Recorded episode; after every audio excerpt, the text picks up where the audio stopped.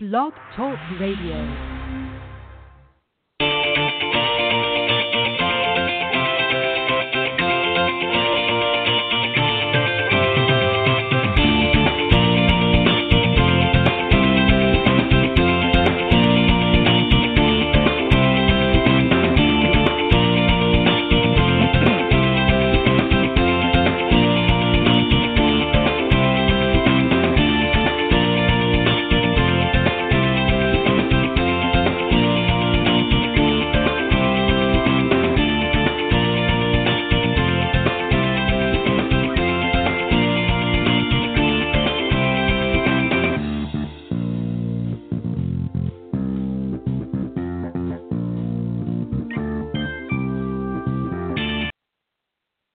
Right, good evening, everybody, and welcome to Golf Talk Live. I'm your host, Ted Odorico, and this uh, uh, very interesting Thursday, March 16th of 2017. Of course, happens to be, as many of you know that tune into the program, happens to be my birthday. So I'm, of course, uh, celebrating my birthday today. So thank you to all of the folks out there that uh, reached out uh, over the last uh, actually 24 hours. Some of you actually were a little earlier and jumped the gun yesterday. Uh, but thank you for all the well wishes, Nat, uh, that you've been sending me through social media and text and email and, and so forth. So thank you very much. Um, welcome to the show. This is Golf Talk Live, and and uh, normally I'm live from 6 to 8 p.m. Central every Thursday evening, but tonight we're going to have a little shorter uh, show tonight, uh, mainly because we're not going to have a coach's corner panel discussion this week. Uh, I'm going to be jumping right into my guest interview uh, for the first hour of the show, and then I'll be ending it uh, sometime, maybe an hour or maybe a little bit longer than an hour, depending on how how things go. But uh, my very special guest that's going to be joining me this evening is Alecia Larsen. He, she is an LPGA teaching professional and the founder and president of Gratitude Golf. And uh, she's going to be talking about a, a, a book that she has uh, recently published, and she's the author of this book, of course, The Missing Link uh, The Powerful Role of Self Talk in the mind game of golf. Very interesting read. Uh, for those of you that haven't got a copy, we'll tell you a little bit later on in the broadcast how you can get your hot little hands on. This is a very, very well written book and uh, lots of great tips and, and that in here um, to help you along the way. But uh, for those of you that are, uh, as I said, joining me live here on Thursday night, um, obviously you know how to get here. But for the uh, those that don't normally uh, tune in, easiest way to find me is to go to blogtalkradio.com, type in uh, Golf Talk Live, and that will take you to the main page uh, on the network. And of course, uh, Thursday evenings, the show, uh, as I mentioned, is live, normally from 6 to 8 p.m. Central. Uh, but for some reason, if you're not able to join me uh, during the live broadcast, not to worry. you can just scroll down that page at blogtalkradio.com forward slash Golf Talk Live, and you can see uh, the different shows in the on demand section. So they're all auto recorded uh, during the broadcast, so you can scroll down there. And if you missed us live uh, on any particular evening, you can scroll down. Or if you heard an interview before and maybe want to hear it again, maybe there's some uh, information in there that you wanted to uh, talk about or, or, or amongst your friends or associates. or maybe you just want to share the program, go to blogtalkradio.com forward slash golf talk live and uh, share that link with uh, as many people as possible. Obviously, we, uh, being an online radio broadcast, we reach a, a far-reaching global audience, literally from every country uh, that you can imagine. Uh, our listeners tuning into to this network. So I appreciate it very much for all of the listeners.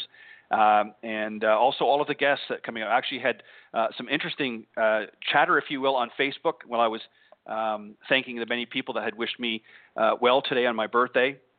Uh, managed to make some uh, great connections today on Facebook uh, for some future guests that are going to come on the show. So I'm really excited about that. Uh, one particularly, I'm not going to tell you who it is at this time, but a gentleman uh, from back in, in my hometown or home area, if you will, of Burlington, Ontario, Canada.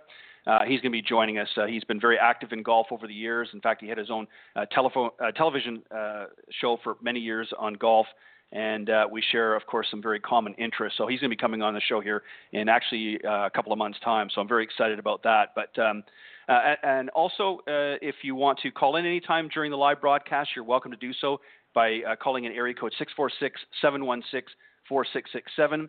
Uh, or you can email me at ted.golftalklive at gmail.com anytime during or, or after the program if you have any comments or questions about the show. or maybe you know somebody in the golf industry that uh, you'd like to have me uh, reach out to and, and, get a guest as a guest on the show, uh, again, reach out to me at ted.golftalklive at gmail.com. And as uh, most of you know, of course, I do update uh, uh, every week on social media. uh, particularly on Facebook and Twitter, but also on LinkedIn as well. Uh, about the show and who my, my guests are going to be. So uh, just look at those different areas. Uh, go to Facebook, type in Golf Talk Live blog. That will take you to the Golf Talk Live uh, page, or you can type in my name personally, Ted Odorico, and uh, I post all of the information on my personal page as well. And the same thing, respectively, on uh, on LinkedIn. Um, on Twitter, my Twitter handle is Ted and Buck CEO. CEO is in capital letters. Thank you for all of the recent followers there as well. And obviously, I, I post all the information for the shows. And don't forget to tune in every Tuesday morning from 9 to 10 a.m. Uh, Eastern Standard Time. That's 9 to 10 a.m. Eastern. Uh, on that hour, I uh, host along with my good friend LPGA professional Cindy Miller, who is the co-host of that show as well. Uh, the Women of Golf show on the blogtalkradio.com network. So make sure you tune into us there, and we would love for you to uh, call in or, or, to reach out to as well. Uh, her email address is cindy at cindymillergolf.com, and mine, as I mentioned, is ted.golftalklive at gmail.com. Uh, as I mentioned, my very special guest tonight is Alecia Larsen. She is a Class A uh, LPGA teach professional, as well as the founder and president of Gratitude Golf and the author of a book that we're going to talk about tonight, The Missing Link uh, The Powerful Role of Self Talk in the Mind Game of Golf. Um, and let me just tell you a little bit more about her, and then I'm going to bring her on because I see that she's waiting here in the wings. Uh, Alecia, the vision, her vision of Gratitude Golf uh, and her coaching and golf instruction is equip is to equip golfers to tap into their full potential by discovering their individual gifts with specific tools to enhance their products. Uh, she encourages them to stay focused on positive achievements and become aware of and work through any obstacles that may be keeping them from reaching their goals. On the lesson tee, there is an important emphasis on the fundamentals of the game and specific mechanics, but also includes an essential combination of the mental approach uh, of their golf game and life. Uh, she coaches beginners, intermediates, and advanced players, and currently coaches uh, all spectrums men, women, and junior golfers, as well as students. Uh, a whole plethora of experience. Let me just read you a few of them. She was the uh, 2014 LPGA Midwest Section uh, Teacher of the Year. Uh, she was also voted as one of the top 50 teachers in the country by Golf Digest Golf for Women uh, magazine in 2002. Uh, certified positive self talk trainer and speaker, as well as a sports psychologist certified uh, in emotional toughness. We'll talk to her a little bit about that as well. Many, many other accolades as well, just too many to, to, to mention here. Uh, otherwise, I won't have any time to talk to my special guest. But without further ado, ladies and gentlemen, please let me welcome uh, Alecia Larsen to the show. Thank you, Good Ted. evening that and welcome, Alecia. Well, Thank you, Ted. That was I appreciate it. Well, you had you have so many accolades. Uh, like I said, it would take us the first hour of the show just to read them all out. So I just wanted to highlight a few of them. But the main the main thing, of course, I wanted to to uh, to plug the book and and to mention the fact that you're a fellow uh, golf professional. So um, welcome to the show, Alecia. I'm excited to have you on tonight.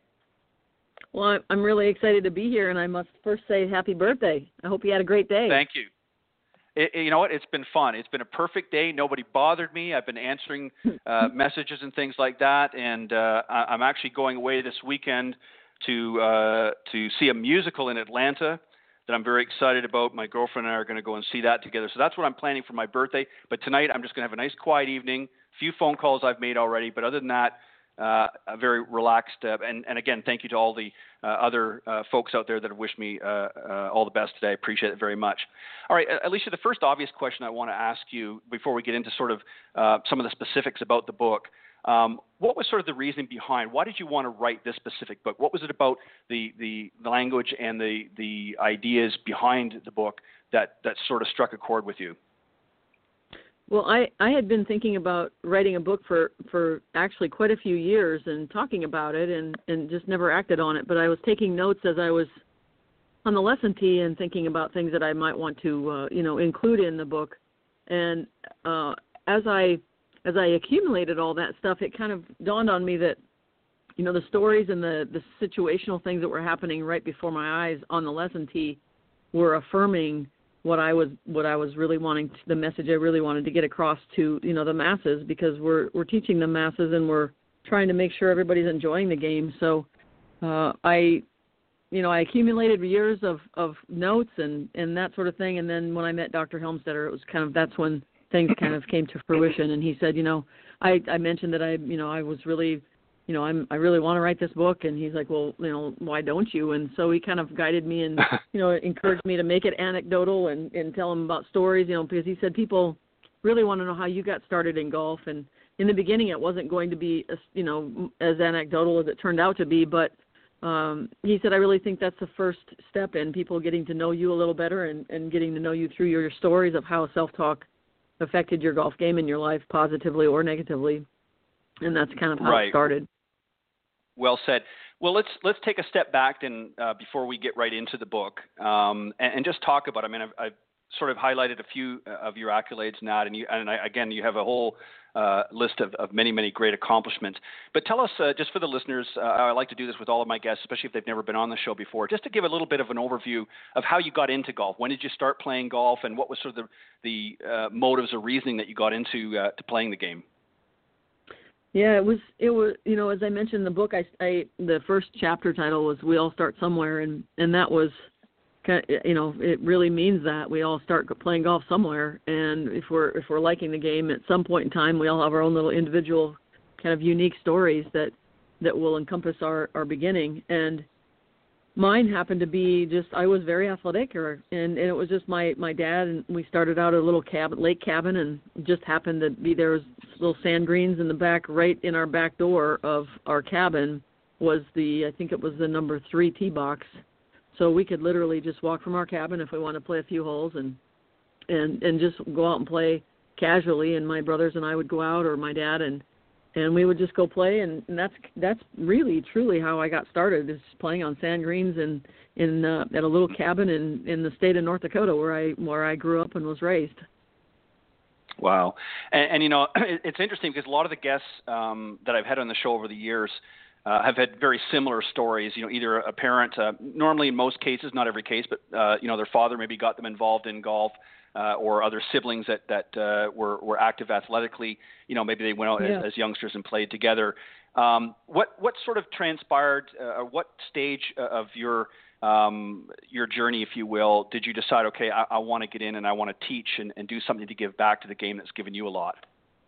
Yeah, that's that's a great question. Uh, it it actually was a little bit later in my life because I my first love was actually basketball, and so I got a, a full ride to play basketball in college, and so I didn't play college golf, but I I really jo- dove right into um after basketball was over, I dove right into you know really playing amateur golf uh, at a national level. So I was playing with a lot of girls that actually you know they they did they did ended up going on to the LPGA tour and and playing, but. Mm uh, I just wanted to play highly competitive national amateur golf. I won the state tournament in North Dakota twice before I felt like I was, you know, felt like I was ready for going out to play nationally. But um, I got a job at a golf course and on the grounds crew, and so I was working with one of my basketball teammates, and I happened to meet my first husband who was a member there.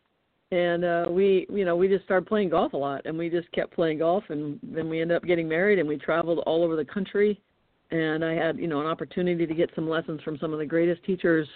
You know, there are some passed away and some still alive, and right. And so I, my first husband really launched me into the golf seriousness of golf, and then when we had mm-hmm. children, and I, I still loved golf so much, and we we did the ran the junior programs at our little private club at um, nine hole private club at, at our hometown, and and I decided that you know the tour and traveling wasn't going to be for me because I had a family, so I I wanted to stay in in the organization in the LPGA because I loved it so much, and so I I decided to go to the the membership, you know, teaching and club professional membership part of it and the business side of it instead of the touring playing side of it, and uh, the rest right. is pretty much they call history.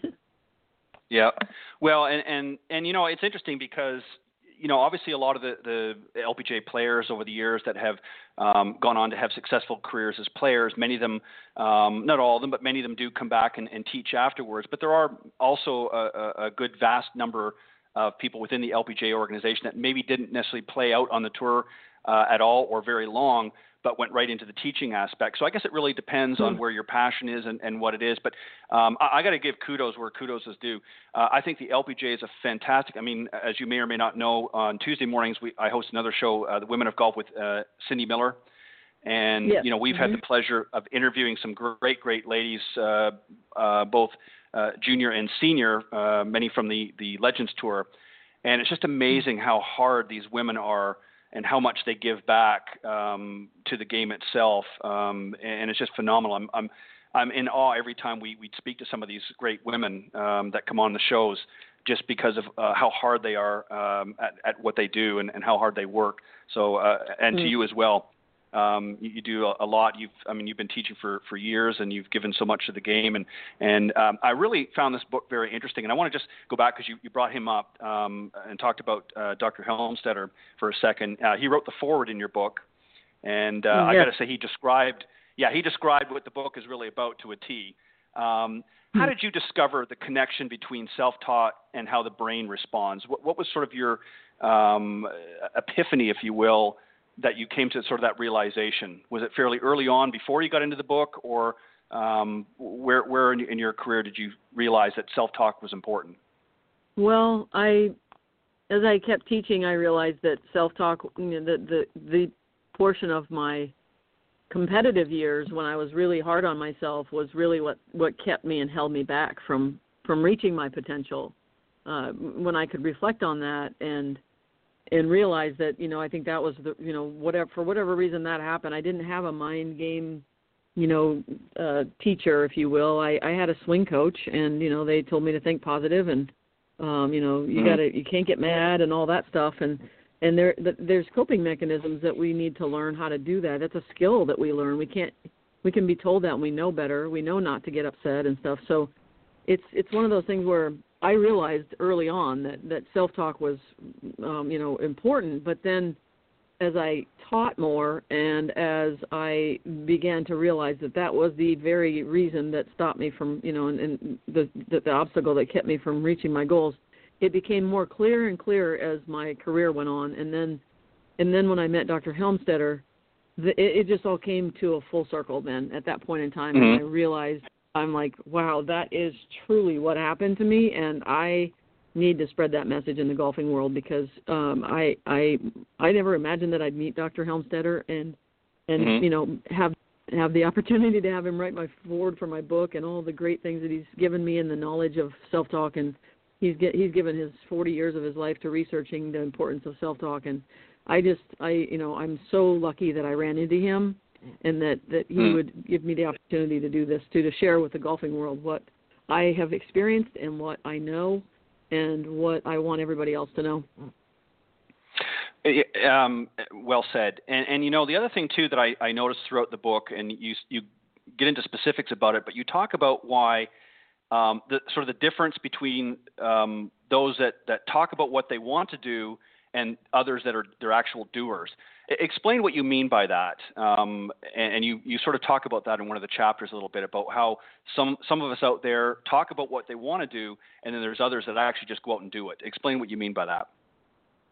Yeah, we can, you know, we can talk about what we like. If if I say, oh, I'm going to, you know, work on not getting upset today, going out and, and playing in my round, but if I, you know, it's the old cliche of you, you know, you can talk the talk, but you have to walk the walk, and you must learn how to in the mo- in the moment of you know being in control of your emotions or your emotions control you kind of thing you you have to be able to know how to turn that off and on and be able to just right. you know like dr shad said one time he it was it was a great um just kind of a d- demonstration at the when i became certified about he sat in a chair and he said you know we all have to face fear and i none of us like it but when i'm facing it you know you just kind of stops and just lets fear kind of enter and he you know he embraces it and calmly just says mm-hmm. no i know you're here and i'm i'm mm-hmm. dealing with you right now and i i can feel you your presence in my body but i'm just gonna i'm gonna let you go very shortly uh, you're gonna kind right. of come in one door and out the other really fast and so okay bye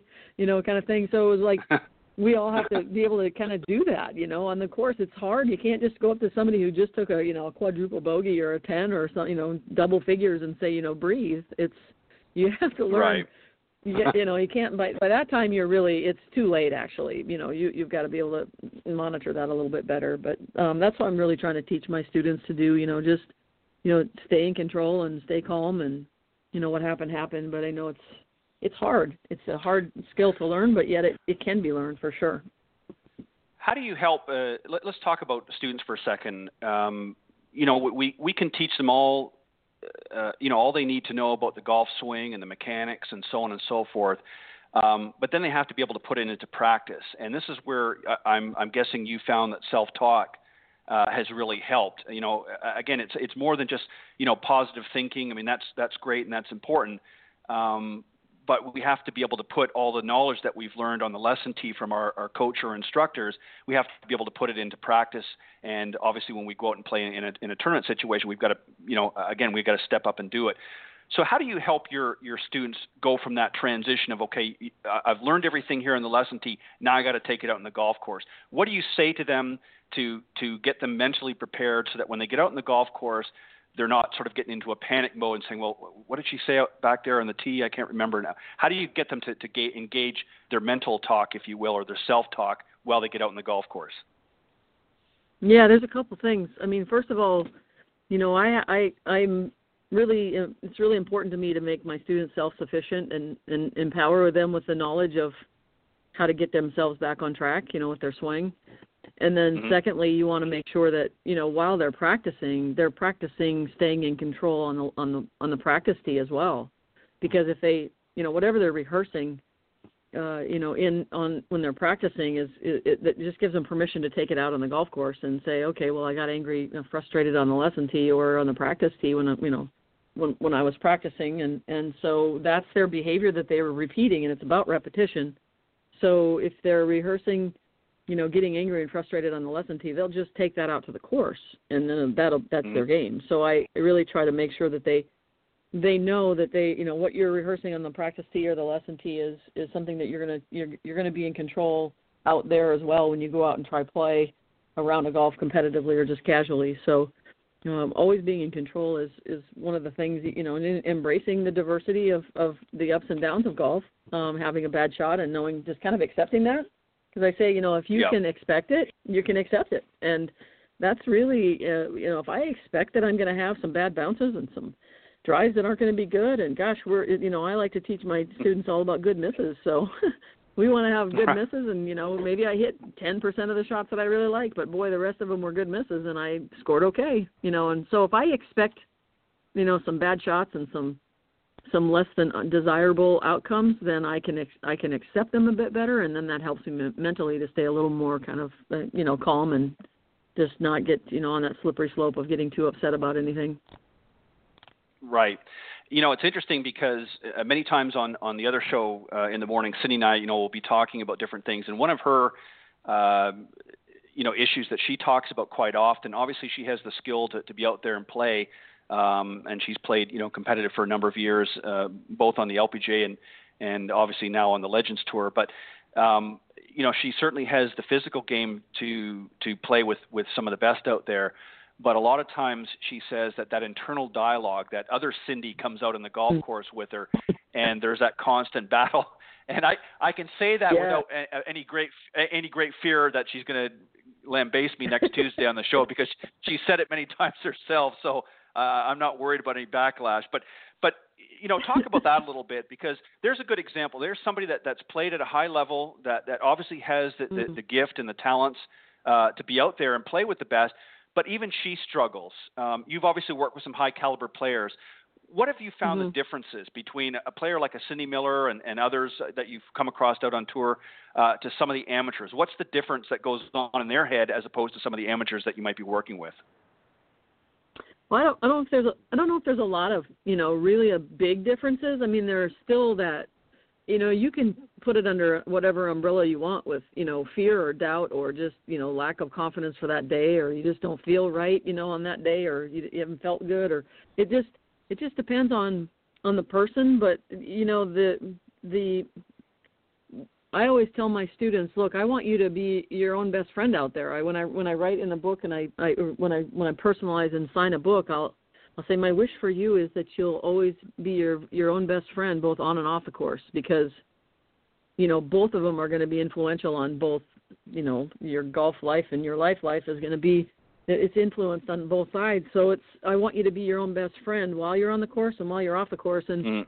and and so when you have somebody i always tell my students to try to find the other person that's going to be that cheerleader you know like you have right. kind of like two people you have the person playing golf and you have the person that you have to kind of in your head you have to create this other person in there that's talking to you that's telling you it's okay and you know just keep yourself. It's like the caddy. Um, you know, the caddy is going to always be affirming and you know supportive and giving you, you know, let's go, it's all right, just make a good move at it, and you know, it's it's good. I think this is a solid eight iron, and they give you all the affirmation and you know confirmation that you've got the right club and you know you've you've right. diagnosed it and analyzed it well, and then they then they they rah rah you and they say, okay, you're ready, buddy, and so they go and. That's kind of what the amateurs, when there's no caddy there, they have to do that themselves. They have to learn that skill uh, because they certainly couldn't even imagine having a caddy there standing there saying the things that they might be saying to themselves sometimes because I literally say in presentations when I, I've gone to golf shows and I'm like tell people look if I talk to you the way you talk to you would you allow me to be your friend or your coach right. or your caddy and I invariably right. everybody just a pin drops when I ask that question because they all know the answer is no. And they, right. they kind of rehearse in their head and they're like, Man, if I let her tell me that I'm, you know, a stupid idiot and I should have never hit it in the water and wow, how could I do that and I know better and and it's like on and on and on and they're like, No, I would never allow you to say that to me but I'm like, So then why is it okay that you say it to you? And so when you bring up that question and you really ask it in kind of a real context, it's you know, it's like, wow, I I guess I I guess I need to you know kind of upgrade my my own talk in my own head. And and and I'm I had one of my students say that she even heard um uh let's see who was that that she heard on the PGA tour here at the memorial. Uh mm. she well I can't remember recall who it was, but she goes, "Wow, even he has to even he has to he said this hole just gets me every time you know he plays it bad right. every time and she said i heard him say that to his caddy and she's like alecia i can't believe it the guy's in the pga tour he's making millions and he actually has to deal with this and fight it and i'm like yes we all do and so you have to be right. your own best friend out there Right, and that's why really I wanted to, to make that point about Cindy. You know, here's somebody that plays mm-hmm. uh, has played on on the professional tours, and I, I, you know, I just want the folks that are tuning in that, that don't have that privilege to understand that that yes, the professionals might hit the ball better and might uh, you know score better than than you or, or, or I, but at the same time, they have some of those internal dialogues the same as you and I have uh, on occasion as well, and they're fighting those same demons, if you will, uh, any given mm-hmm. day. So. Um, they're just like you and I. I think sometimes we have a habit of putting people on a little bit of a pedestal just like the young lady you were talking about a second ago, where she thought, well, wow, that you know that person's a PGA player. I never thought they felt the same way or they would you know think the same way. Right. Um, right. And and this is where I think that you know we have to make them understand, and it, it draws to a bigger question. And I've always felt this way, and I was very glad um, that you've really focused your book around this. Um, but you really talk about the connections between life and golf. And I've said this mm, yeah. since I was knee high knee high to a grasshopper. Um, and, and, there's really a whole bunch of areas that we can talk about, but specifically, um, just again for the for the sake of the audience, let's sort of water it down a little bit. Um, give us an example of, of how you perceive it to be similar um, in golf to life. Mm. Yeah, there. Wow, we'd have to have another couple hours for that one, Ted. But I, it's it's it is it's like I'm gonna yeah like chunk it down really quickly. That's okay, why I said um, that's why I said yeah. water it down, Alecia. yeah. oh my goodness. Um. Well, let's see. I have found that it was it was it was actually quite stunning to me when you know I was becoming more aware of the fact that the issues that people are dealing with uh, in their golf game, and I I would hardly know them, and I might have just met them, you know, and this is the first lesson I've ever given them, and I can think of three ladies that I had together, and they were, you know, one the one was self-proclaimed a perfectionist, and and but yet she was really worried about people behind her playing, and you know she didn't she had to have a good perfect swing so she'd hit the ball good and not make them wait, and she wouldn't be in the way, and she just you know she it was just all it was nerve wracking, and so you know, I, I just calm you know, kind of just on a whim said, "So, are you a perfectionist?" "Oh, yeah." And I said, "You know, how long do you think you've been that way?" And she's like, "Oh, for as long as I can remember. And then she then discloses a family, you know, uh, a family issue with her father that her father made her feel like she had to be a perfectionist. And here's a woman who's sixty something, and and so it was like it was like a life issue. Then it transitioned into her golf game. And so I, I that was just intriguing to me that all of these there's so many situational stories I could share with that, but um, I believe that a lot of our thoughts and our patterns and you know the the things that we've done in life it, and we have a tendency to say start believing that well there's something in golf that I can't do or and there's really I Mhm. mean everybody can achieve anything that they put their mind to. So it's it's one of those things where you know I just start believing I can't hit a three wood off the fairway. And then you start believing that. But if I teach them to hit a fair three wood off the fairway where I teach them something they believe they never could actually achieve then if I if I if I talk to them and said, look, you you know, if they actually at the end of the day or at the end of the lesson walked away and said, man, what if I applied that to something in my business or my at my workplace that I just achieved something I never imagined and then all of a sudden I did and now I'm going to apply that to work. So it, it's it, there's so many interchangeable Right. things with with golf and life and the parallels that I you can't you can't think about this sport and you can't think about I couldn't think about this first book without without having because it was so many life scenarios that that Right. the self talk in you know both of my golf and life so I just came up with the idea of having one cha- one word chapter titles and and have it be really you could go one way with golf or you could go one way with life and it would be applicable to both so Right, and, and it's very. Um, by the way, it's very well written. Um, I, I enjoyed reading it. Thank you Thank you. um, for for sending me a copy. Um, you know, it's interesting Yeah. because you know when I one of the things that I do when I teach, um, and I always forewarn uh, you know any um, students. Obviously, anyone that's worked with me for any length of time knows not to say this anymore. But um, you know, I'll ask Mhm. them what what areas do they fear the most, and what they don't realize is I'm actually setting them up a little bit. And I had somebody not too long ago Sure. that come out and say, well, I, you know, Ted, Ted, I just hate going in the bunker. I, I just, you know, it's my fear. And you know, it just it's the worst shot I have in the bag, and you know, so on and on. And and then, they, by the way, what are we working on today? And I said, well, we're going in the bunker. That's Oh, where we're going to absolutely. go. We're going to start. You know, Yep. because it's if you're hitting your like you said, if you're hitting your three wood or your your great uh, a great putter or whatever, why do I want to start somewhere where you've already um, become well accomplished? I want to start areas and help you overcome those fears because you're exactly right. There's nothing worse than than you know getting out in the golf course and automatically in your mind you see that shot that you fear the most coming up. Well, Mhm. here I am in that fairway bunker. Uh, I, I can't do that. Or even on the tee, they'll see that, that bunker out there, or they'll see a situation out there that they know um, they're going to shy away from. So they're going to avoid that that trouble, if you will, and ultimately end up getting themselves in even more trouble. Um, so Yeah. you know that's Yeah. a, life lesson in itself. Um, the other thing, you know, too that that I think um, you know is, is important about that is when we talk about successes and failures, and, and I want to read something real quick, and I thought this is this just hits it on the head.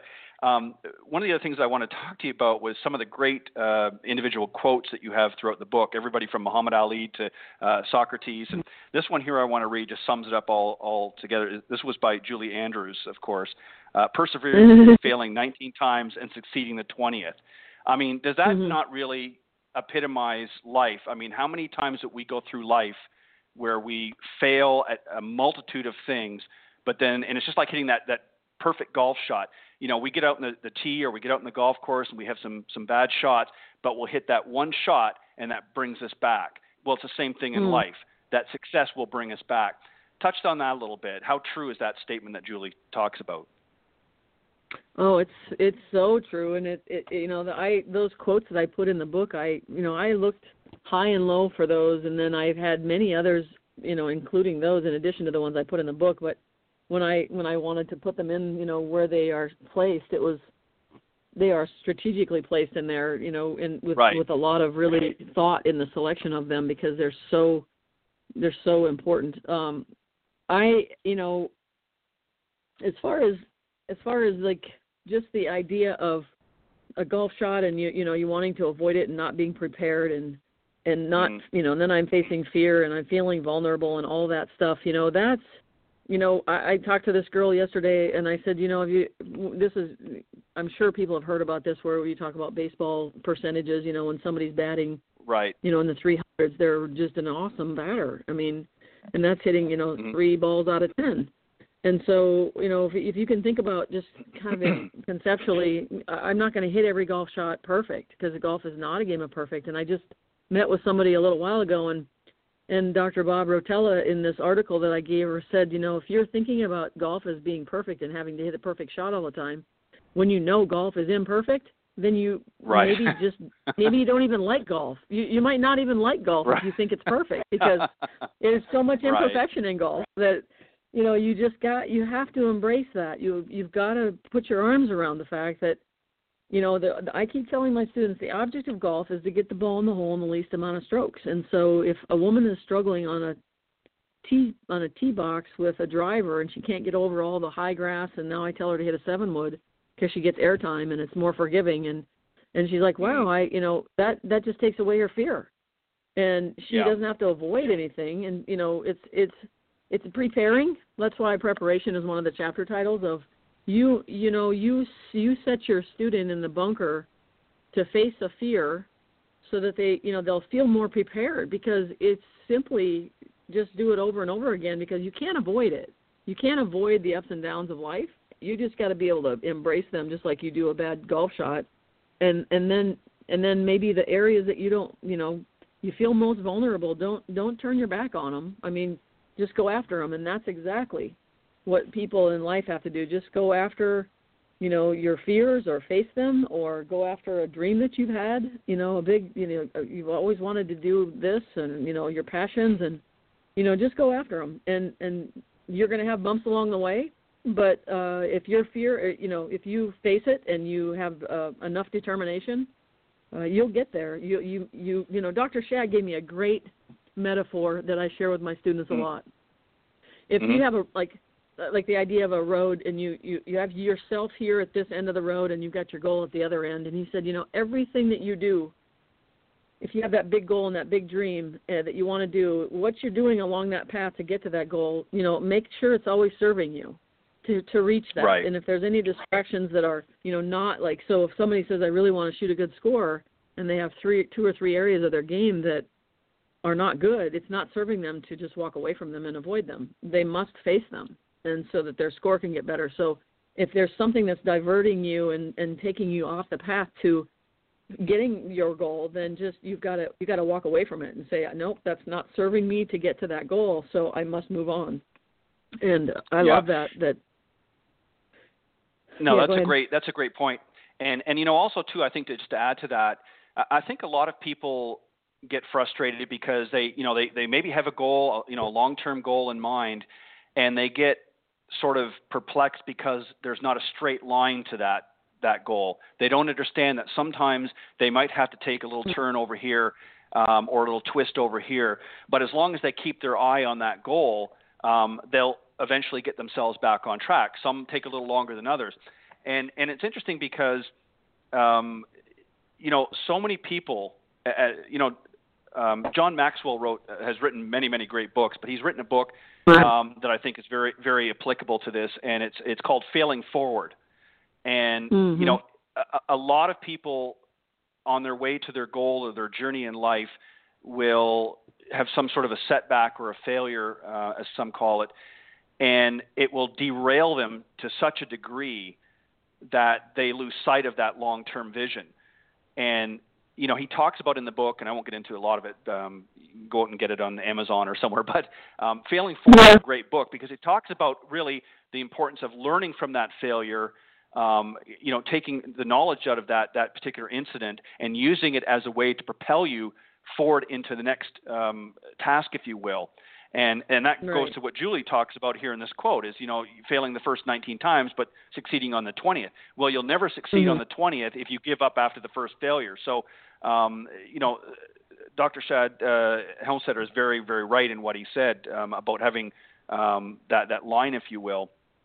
I want to Mm. also ask you, which is so- something else, another area that that a lot of people, um, and you talk about it very uh, very well in chapter 10. Which, and, and again, I don't want to get into everything about the book because we want people to buy it and, and read it. But uh, chapter 10 uh, discusses change.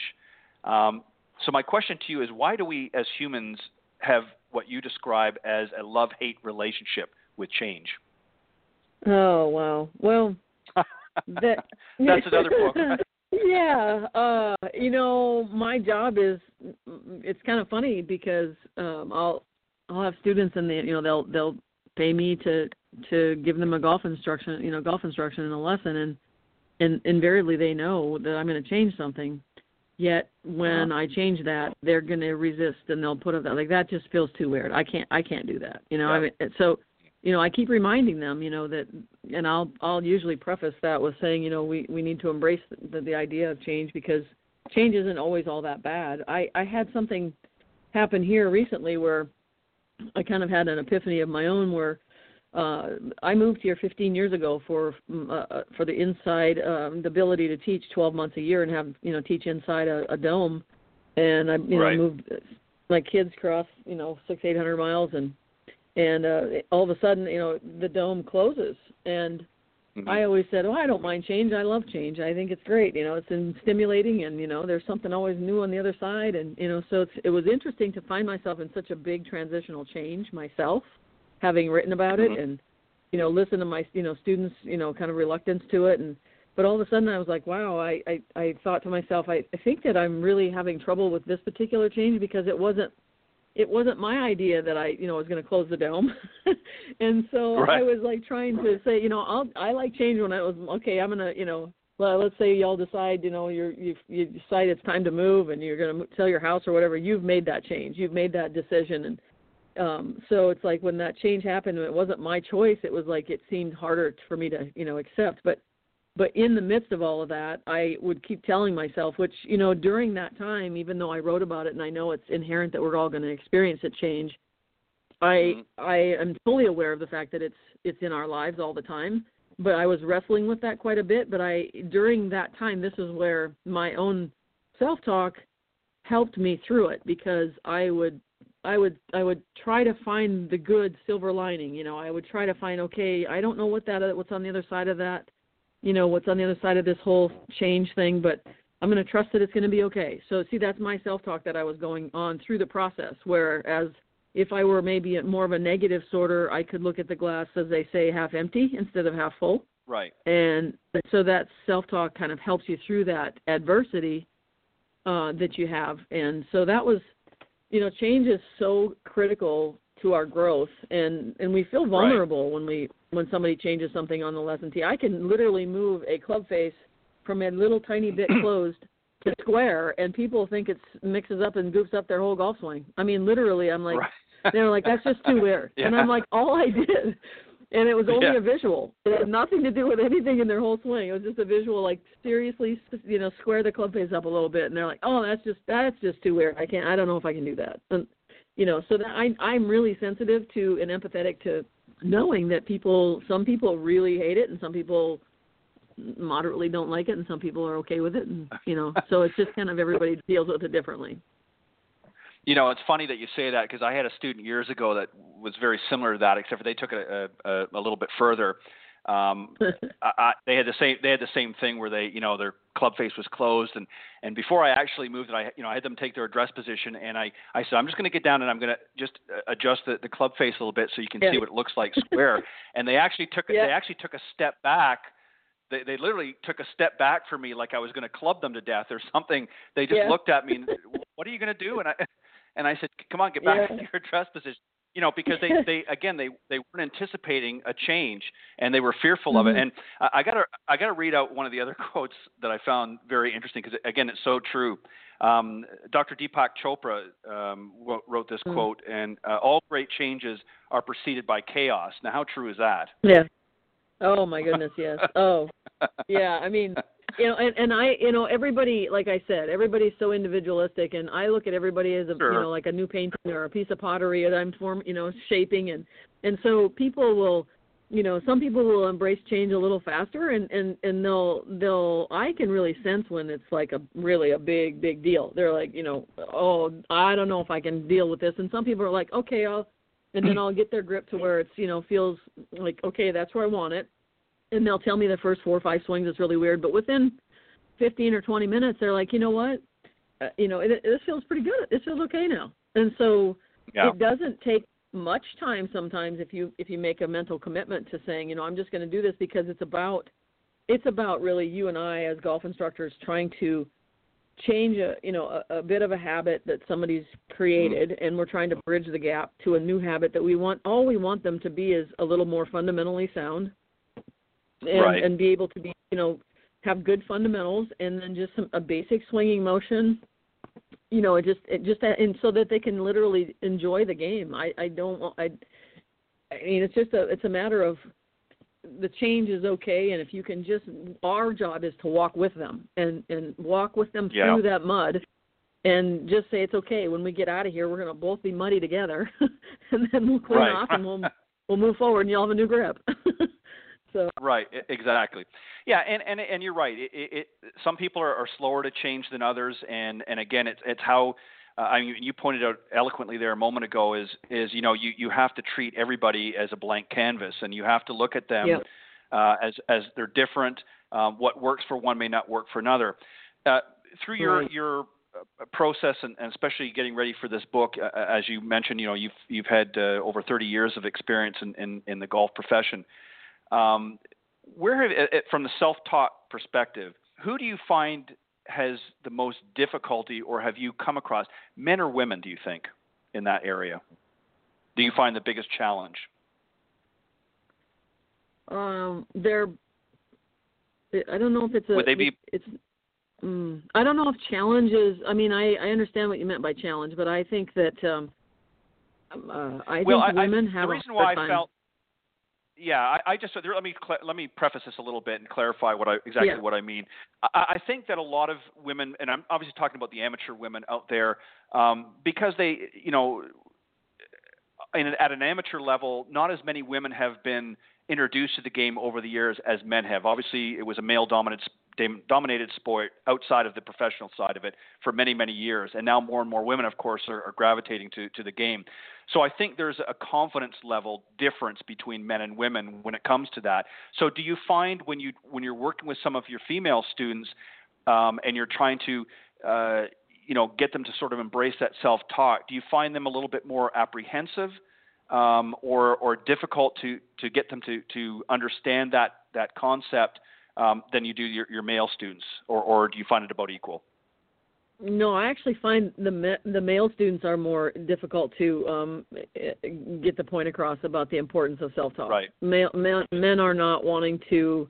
Oh, that's nice. Um, kind of. They, I mean, the guys that I've taught, and you know, like Right. Uh, I it was funny at the Columbus Golf Show. You know, there would be people walking by and they were like literally laughing at my book, thinking, you know, oh yeah, sure, I talk to myself all the time, and they, mm-hmm. they you know, the concept of the self talk was kind of like, and it was okay. I I I I I'm kind of thick skinned when it comes to that, and I I just said, you know, they they didn't really get the point of it, but my I think women are much more open to listening to the idea and how it affects them and you know saying you know gosh I, i've had more women that have actually opened up and said you know things like you know i just realized that everybody in my office likes you know likes me and because i'm really nice to everybody except myself and so they'll right. have that epiphany and just you know and guys will some guys will i've got a student of mine that you know just texted me and said wow this book is exactly what i needed and mm-hmm. thank you so much. You know, so it's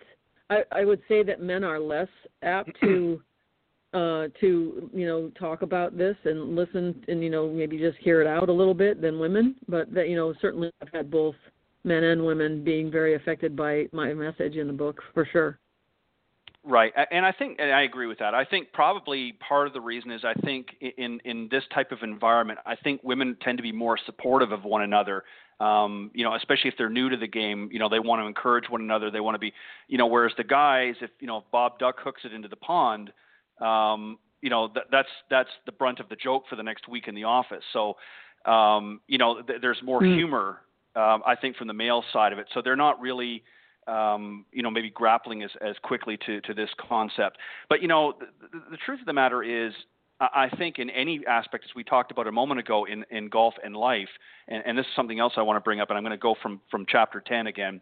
Um, uh-huh. What I really like about this book is at the end of all the chapters, um, you, you lay out the, the golf lesson pertaining to that particular chapter and then the life lesson. And I'm just going to very quickly read from chapter 10 uh, the golf lesson, and then subsequently the, the life lesson. Uh, under the golf lesson, you put change in your golf game is, is a constant, uh, as we are always changing, are always challenged to improve through our development as a player, both in our mechanics and the mental game. The natural elements change daily as well, as Mother Nature always has her part to play in what we deal with. Our challenge is to embrace change, feel its presence, and realize in the in the big picture, it's all about the process, uh, and we will forever have to adjust. And in the life mm-hmm. lesson, uh, your life has a natural ebb and flow of change built into it. From the moment you were born, your life has been changing. Ride the waves of change, know that it happens, and look for the good in all of it. Keep in mind that when you feel uncomfortable while change is happening, you may feel a little vulnerable, which you pointed out earlier. It's part of the growth process, and you will feel more confident when time passes. It's okay. Um, yeah. You know, I, I really like the fact that you did this because, again, you tie together um, both the life aspect and the golf aspect and how they're very similar.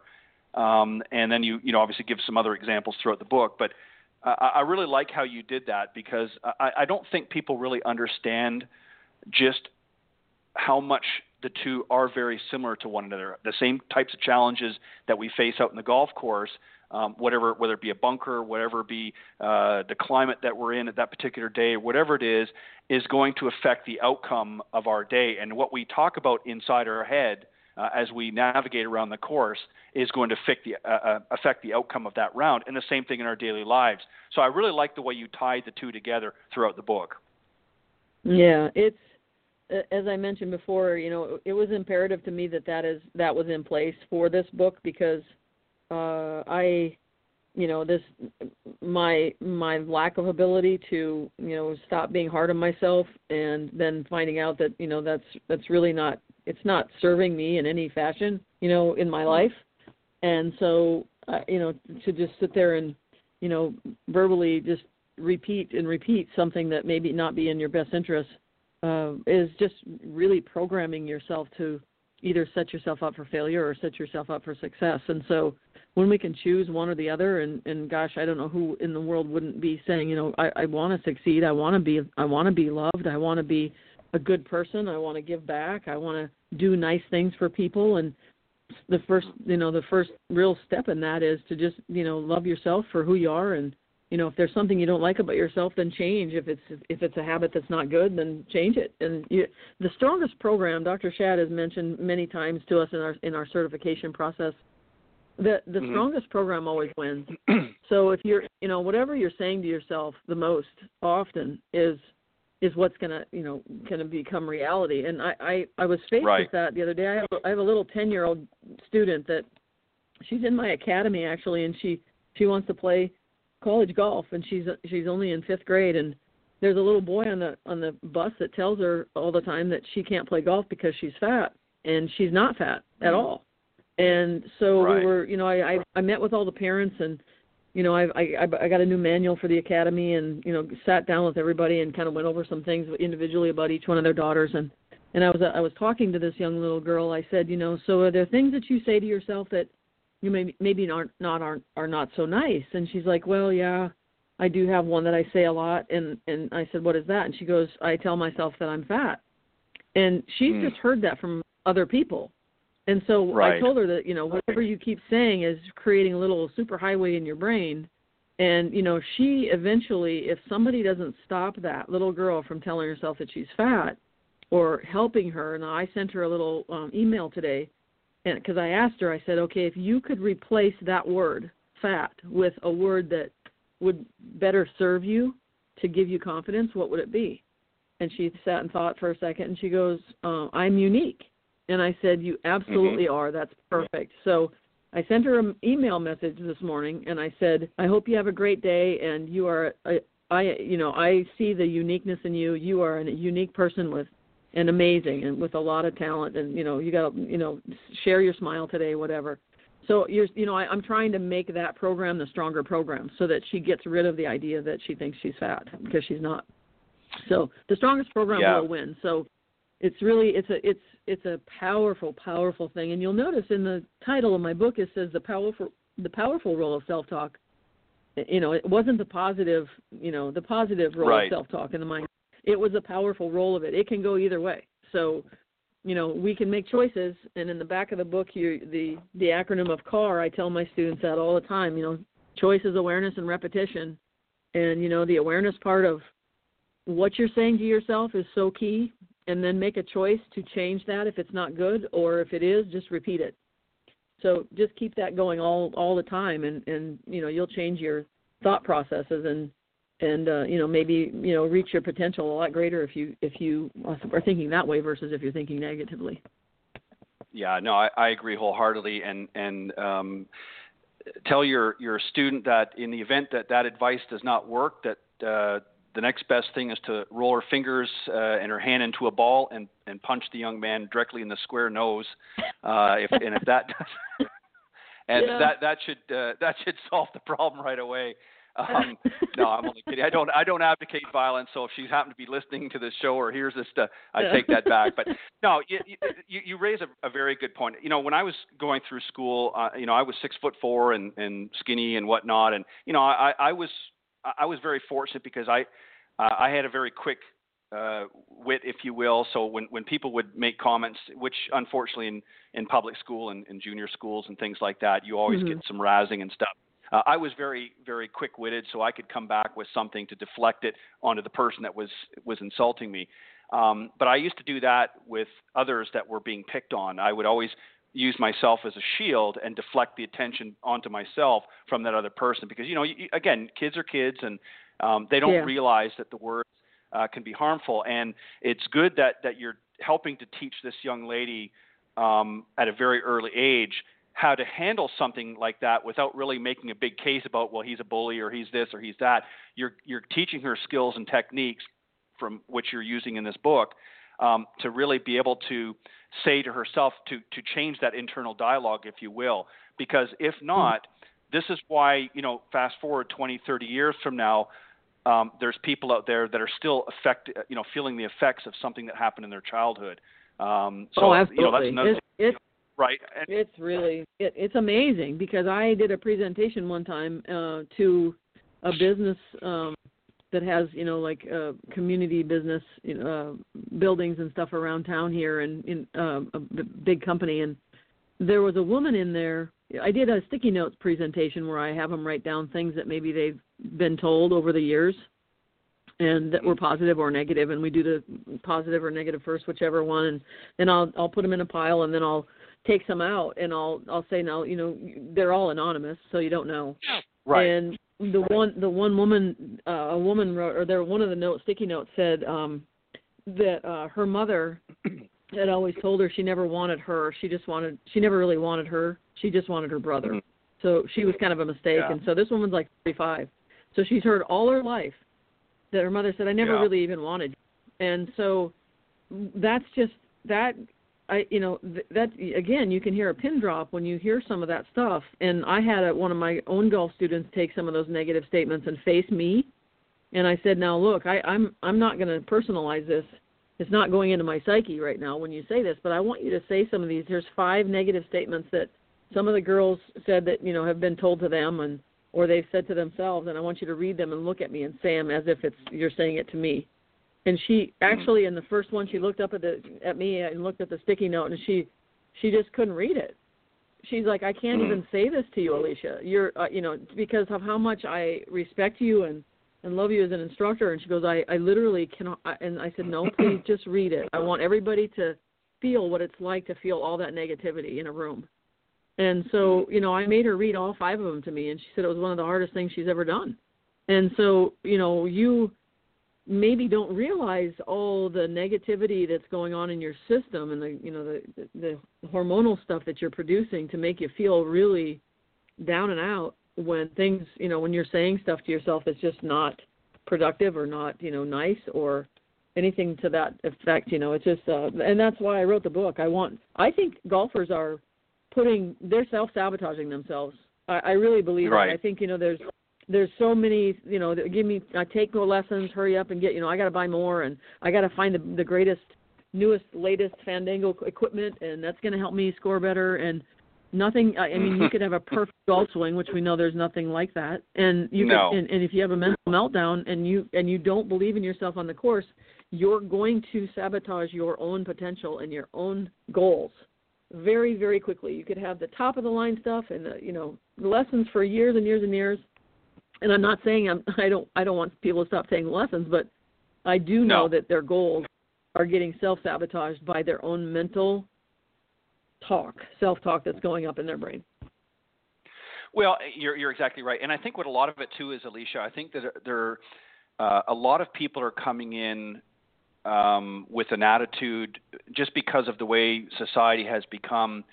Uh, with time restrictions, you know, well, they're always in a rush. Everybody's in a hurry nowadays. So Yeah. um, you know they want they want the quick fix you know before you know Mhm. you could you could do a, a, a group of lessons and you know plan things out and now it's well what can you do for me today and you know I'm I'm playing in a tournament next weekend or you know two weeks from now and, and I've got this terrible you know X Y or Z and what can you Yeah. do for me Ted or Alecia you know what can you do and and you know Yeah. d- dig into your your magical bag there and and pull me at a trick that's going to fix me for you know for the tournament. And you and I know that that's just uh, or or I was thinking of buying this this new XYZ driver that's guaranteed to get me an Oh, extra yeah. 20 or 30 yards. And it's like lord just you know shoot me money. now because yeah exactly. Save your money. And I said look I said you take some lessons from me and and and I'll get you doing things right and and um you know save that money you know for something you know buy your wife a nice gift with it or something like that. Forget about you know buying that new driver. And and you know what's funny Well, because yeah. I I had, you know because I had somebody on the range um about a year ago I guess and he was d- this very same thing and he wanted to go he said well I'm, I've been going to the different golf places around here and I've been into the pro shop here and been looking at this new and I, I'm not going to give the name of the driver but uh you know new driver and that and I always carry this old driver that I kid you not. I have my my good driver, but I I always have this old driver that I literally got at a flea market 25 years Oh. ago, and it, it it's an old old um oh it's actually a Spalding. It's it's a persimmon. And so you, if you can remember it, for those of you that don't know a persimmon, it's a wood uh, headed driver and uh, Yeah. wood headed club, and they you don't can't get them anymore um, except for on a special order. But anyways, and I, I teed up a ball and I hit with my good driver, and then I teed up one and hit with this other. And obviously the, the metal wood is going to go a little bit further, but he was impressed enough to see how well I struck the ball with this old persimmon. And he said, "Well, I don't, I don't get it." And I said, "Well, it's not the club. It's Mhm. how I connect the club to the golf ball Yeah. that makes the difference. It's how I'm swing, and they don't understand that, and they think, like you said, they're trying to buy their golf swing, and you can't do that. Um, and even with golf lessons, I mean, you've got to be careful as well. You've got to do your due diligence when you're out there. There's a lot of, and I hate to say this, and you know it as well as I do. There's a lot in this industry, unfortunately, of again these uh, quick fix gurus or, or you know, uh, buy this, you know, such and such or whatever, and it's going to do all this, and you know, they may help to a point, but if the person doesn't Mhm. understand the basics of, of the golf swing, it, it's not going to help, and it's just going to end up collecting dust in the garage and uh, or in, a, in the back room somewhere. So you know, I, I'm I'm all about honesty, and I think that we Mhm. have to, as an industry, I think we have to be open and honest with the students, and I think we have to do what we can to help them. Um, but there also has to be a commitment on their part, and, and I'm sure you would attest to this. How many times we've given lessons to somebody, and you know, two weeks later they're coming back for the next lesson, and they've done absolutely nothing in between. Oh yeah. And they expect, that's happened. You know, Yeah, and expect and expect some results. But I, you know, I for, that's a challenge that we face every day. Yes. Um, but Right. you know the the it, and sometimes you know their their swing may be even somewhat repetitive and and Mm. they they just you know they they might want to go to the next level but but you know I I my I'm I'm one step away from getting my master's level status in the LPGA and my thesis paper that I'm I've got to put I've I've got a proposal that's partially done but the whole concept and the idea of what I'm trying to emphasize is I I really believe that you know when when we talk about why people aren't wanting to play golf you know or they're quitting golf and it you know it's too expensive and it takes too long and and that sort of thing and and they quit uh I I think that there's a lot more golfers that would stay in it if they wouldn't get so frustrated and I I Yeah. believe that golf instructors have an obligation to start incorporating more mental game techniques and coping mechanisms and, and styles of instead of just you know you got to buy more lessons from me i i i would Yeah. like to just take them away from the lesson tee sometimes and i do with my with my academy girls and I'm like we hammer this all the time. And so I put together the academy for people young girls that want to play competitive high school and college golf and and we'll have super Saturday sessions where it's mind game stuff and and it's away from the lesson mm-hmm. tee because the, the you know the hitting of the golf ball is just a real small fraction. It's it's it's right.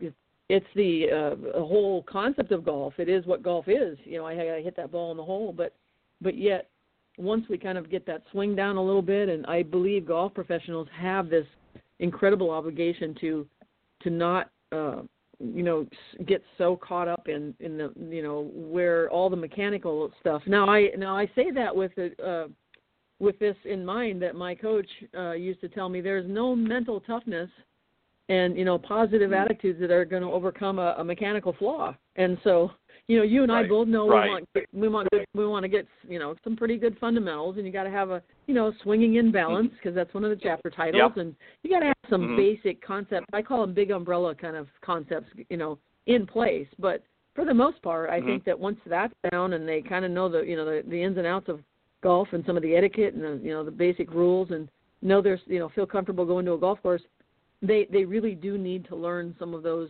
um those uh, coping mechanisms to help them deal with the adversity and the pressures they feel of people behind them or having to hit perfect golf shots and how do you deal with all that stuff in your head i mean you can't run faster you can't exert no. i've given golf lessons to nba professional or nba players and nfl players and they are looking at me going, "This kicks my butt more than any sport because it's just I can't go. I'm not on a team, and it's just me and the golf right. course, and I have nowhere to let go of my negative thoughts and feelings and pressures right now, and I just got to walk calmly down a fairway. Thank you. Sure. No, they they don't. They want to have some sort of way to exert it, and they don't have any way. So that forces you to to really look inward and be able to handle your emotions because it's just about you and the golf course and it's it's, it's the two of you and you got to deal with that adversity. So golf pros, I think, yeah, and, and, you know, I'm, I'm going to step it up. You know, it's a, I, I really feel like that has to that has to that has to change. I think the industry needs to to uh, you know have more of that out there, and that's my that's part of why I wrote the book too. Yeah, and I agree wholeheartedly, and I think that you know that really elevates a, a great point as well you know, if you notice that most, a lot of athletes, of course, as they get to retirement age, or some certainly jump into it beforehand, that gravitate to golf. If you notice that most of the um, athletes that play an individual sport tend to mm-hmm. gravitate easier to golf than those that play in a team sport. And it's the same thing if you look at the Ryder Cup and the Solheim Cup and that. Um, you know, you you find some players. I mean, look at Tiger Woods. Tiger Woods, when he was on his own, um, was a phenomenal golfer, but you put him in the Ryder Cup, and you know suddenly he wasn't shining as much um, because mm-hmm. he was not used to being in a team format. And so it, it's a very difficult transition, and this is where you really have to, uh, because you can no longer rely on just your own self-reliance, because now you've got a partner out there with you that you have to really um, work together with as you navigate in, in your matches. And um, you know, when you're on a team, uh, you've got somebody else reaffirming making sure that you're making the, you know the, the decisions are right. So you've got your teammates to rely on. Um, you know, as you navigate through down the basketball court or uh, around the ball yeah. diamond or whatever, you know, you've got your you've got your buddies in there um, to to sort of work off of one another. But when you're out in the golf course, it's you and the breeze. Uh, and that little white ball that you're chasing around for 18 holes. So you're right. It, it, it's extremely important that that self-talk dialogue um, helps you to to achieve that. Um, Alecia, I want to thank you for for number one writing this book. Um, mm-hmm. I think it's a it's a fantastic book, and I want to thank you for coming on Golf Talk Live tonight and and being my guest. I, I've really enjoyed the conversation, and I want to give you an opportunity to let the folks know uh, where they can get their hot little hands on a copy of the book.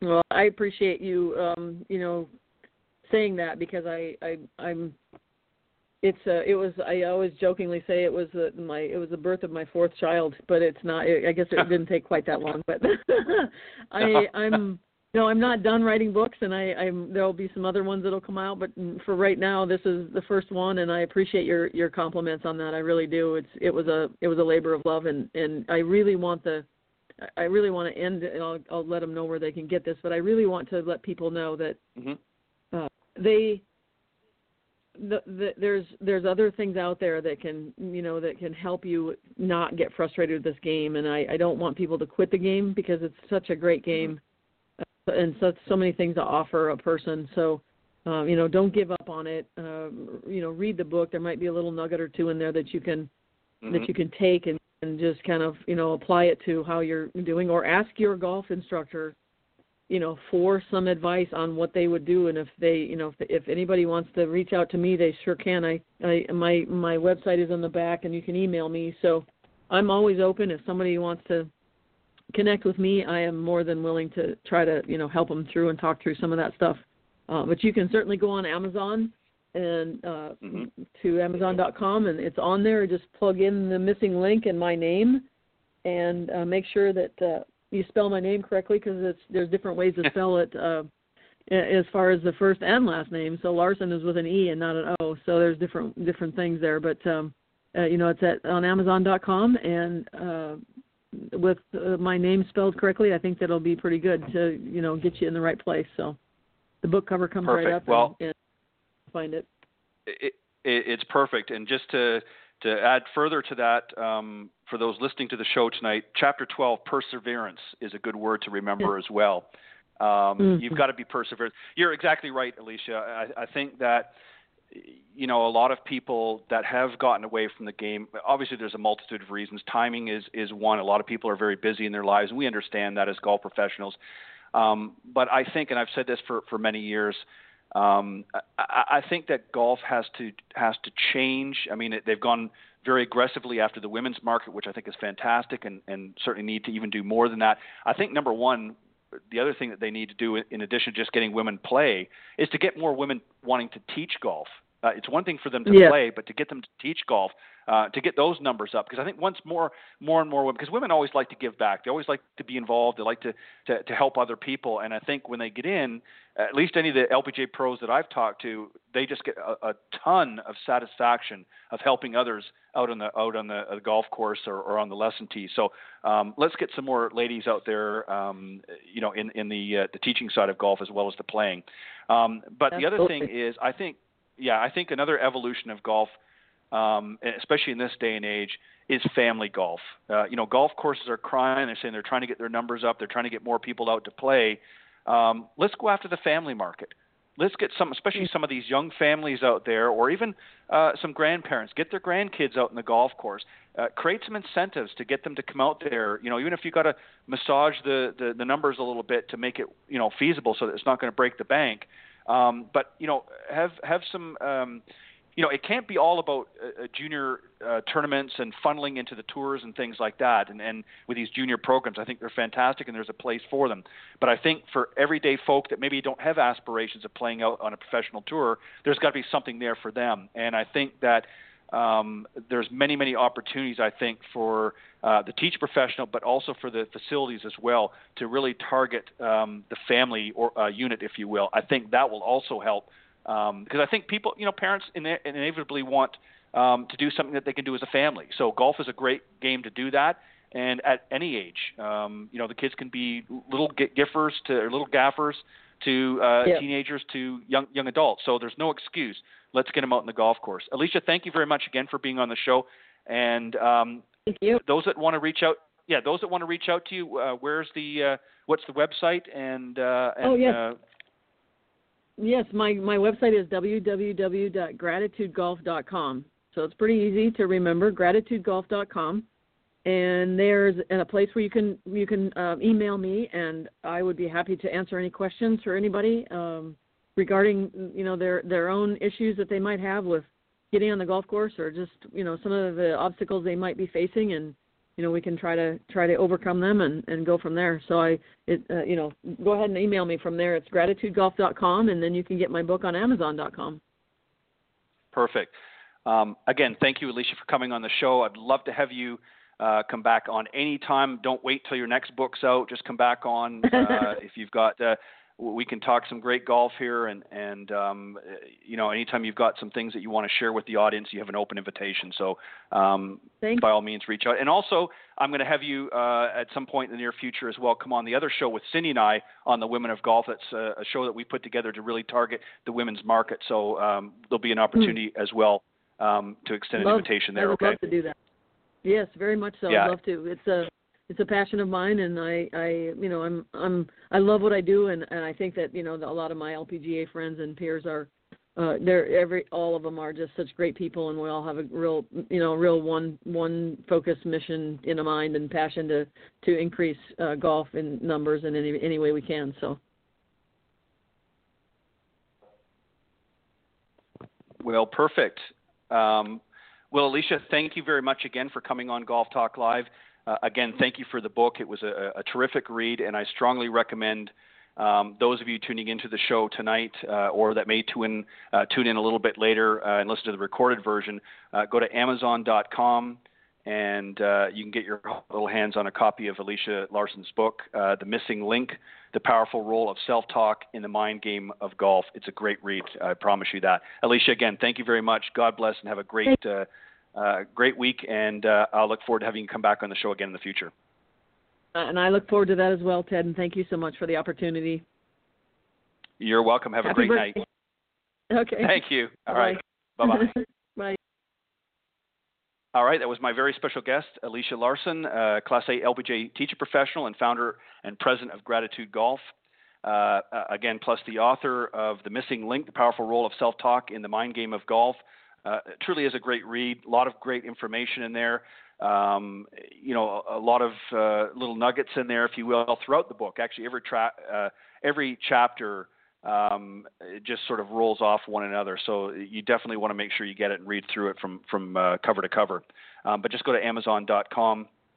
And uh, if you want to get your hot little hands on that, and, and I also want to take this opportunity, as I always do, to thank um, my uh, listeners out there for faithfully tuning in uh, each and every week to Golf Talk Live. Uh, I truly do have a, a great uh, uh, pleasure and enjoyment of having a number of highly talented coaches, teaching professionals, authors, and entrepreneurs stop by, and it's really through their participation and guest appearances that have helped to make Golf Talk Live a first class show.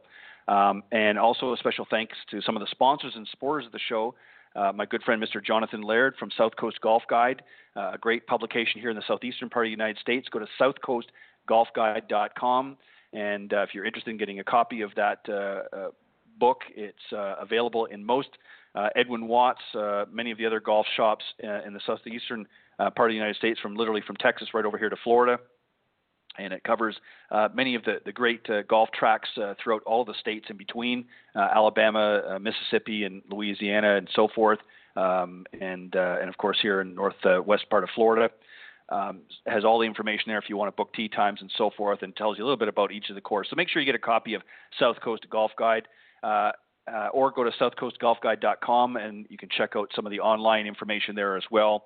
Um, thank you, uh, Jonathan, as always, for your uh, support of the program. And of course, uh, Ms. Meredith Kirk, my good friend from South Carolina, uh, Meredith Kirk Golf, and uh, also she was the Mrs. South Carolina uh, in 2014.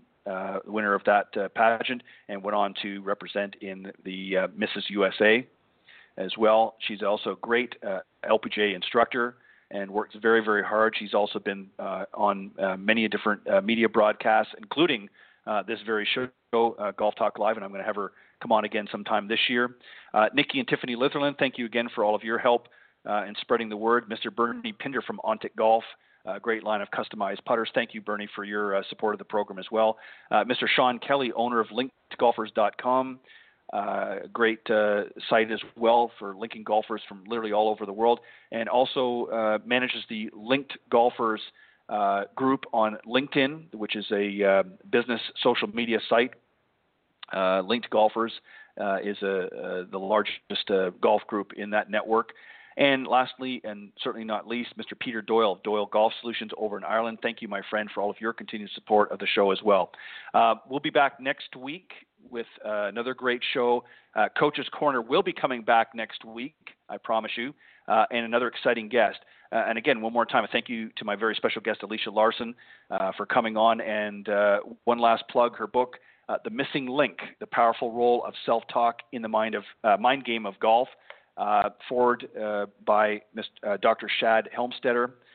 you can get your co- copy of that book by going to Amazon.com. And just very quickly, just to add to it, uh, type in the missing link. As she pointed out, her name is spelled A L E C I A is her first name, Alecia, and Larsen is spelled L A R S E N. Just type that in as well, uh, following the missing link, and that'll make sure you get to the, the appropriate book. Um, but thank you for tuning in to Golf Talk Live. A little shorter show tonight, but um, we'll be back with the regular schedule next week. God bless everybody, and again, thank you all for all the birthday wishes today. I appreciate it very much. Uh, God bless, and I will see you next week right here on Golf Talk Live.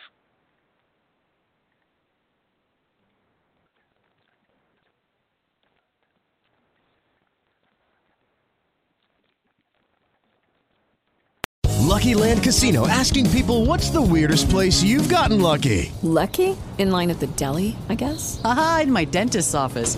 More than once, actually. Do I have to say? Yes, you do. In the car before my kids' PTA meeting. Really? Yes. Excuse me, what's the weirdest place you've gotten lucky? I never win and tell. Well, there you have it. You can get lucky anywhere playing at LuckyLandSlots.com. Play for free right now. Are you feeling lucky? No purchase necessary. Void where prohibited by law. 18 plus. Terms and conditions apply. See website for details.